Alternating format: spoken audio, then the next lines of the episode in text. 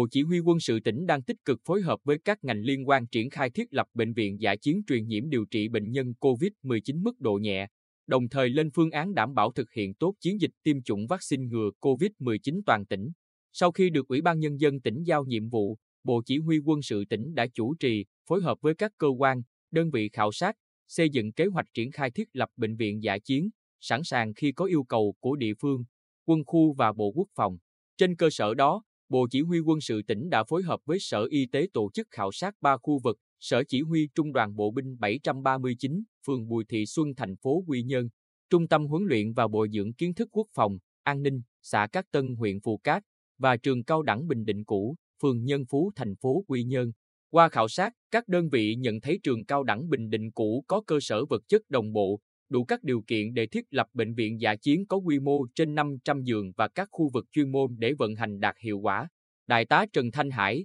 Chỉ huy trưởng Bộ Chỉ huy Quân sự tỉnh, cho biết trường có năm khu ký túc xá, tổng cộng hai trăm sáu mươi tư phòng, mỗi phòng ba người, hệ thống điện, nước đầy đủ, công trình vệ sinh khép kín, từng phòng đáp ứng khả năng thu dung điều trị khoảng bảy trăm chín mươi hai người. Từ đó, Bộ Chỉ huy Quân sự tỉnh thống nhất cùng Sở Y tế tham mưu cho Ủy ban Nhân dân tỉnh chọn cơ sở này để xây dựng kế hoạch triển khai bệnh viện dã chiến điều trị bệnh nhân covid mười chín mức độ nhẹ trên địa bàn tỉnh. Sau khi xác định được địa điểm, Bộ Chỉ huy Quân sự tỉnh cũng xây dựng kế hoạch về nhân lực, trang thiết bị cho bệnh viện. Trong đó, tổ chức biên chế của bệnh viện dự kiến là một trăm mười bốn người. Hiện nay, Bộ Chỉ huy Quân sự tỉnh và các ngành liên quan đang tiếp tục khảo sát và làm việc để thống nhất nhiệm vụ của từng đơn vị, đáp ứng điều kiện phục vụ bệnh nhân. Tuy nhiên, khó khăn nhất hiện nay là nhân lực chuyên môn. Theo biểu biên chế của bệnh viện dã chiến là năm mươi lăm người, nhưng khả năng huy động tối đa của lực lượng vũ trang tỉnh và các đơn vị quân đội của bộ, quân khu đứng chân trên địa bàn chỉ là bốn mươi tám người.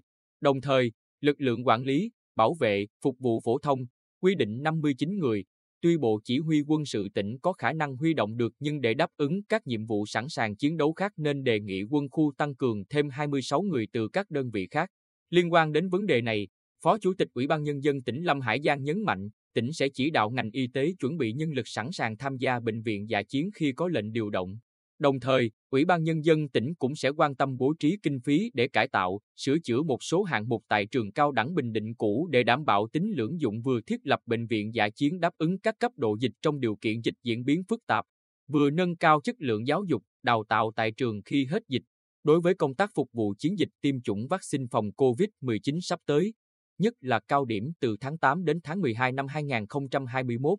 Bộ Chỉ huy Quân sự tỉnh cũng đã xây dựng kế hoạch vận chuyển vaccine với mục tiêu đảm bảo chu đáo, an toàn tuyệt đối. Dự kiến, trong tháng tám và chín, tỉnh sẽ tiếp nhận và vận chuyển ba trăm mười hai nghìn liều vaccine và quý bốn tiếp tục nhận và vận chuyển bảy trăm hai mươi chín nghìn liều. Trong đó, quân khu sẽ vận chuyển vaccine giao đến điểm tiếp nhận của mười một huyện, thị xã, thành phố trong tỉnh. Ban Chỉ huy Quân sự mười một huyện, thị xã, thành phố có trách nhiệm tham mưu cho Ủy ban Nhân dân cung cấp chỉ đạo các ngành chức năng của địa phương tổ chức địa điểm tiếp nhận, điểm tiêm chủng để chủ động trong điều phối giữa các điểm tiêm và thu hồi, bảo quản vaccine tồn sau các buổi tiêm. Trong buổi làm việc mới đây với lãnh đạo tỉnh và Bộ Chỉ huy Quân sự tỉnh, Thiếu tướng Nguyễn Đình Tiến, Phó Tư lệnh, trưởng Ban Chỉ đạo phòng chống dịch covid mười chín quân khu năm, cho rằng với nhiệm vụ thu dung và điều trị bệnh nhân nhiễm covid mười chín mức độ nhẹ, yêu cầu đặt ra lúc này là phải nhanh chóng chốt phương án, chuẩn bị tốt mọi mặt, nhất là cơ sở vật chất, trang thiết bị, vật tư y tế,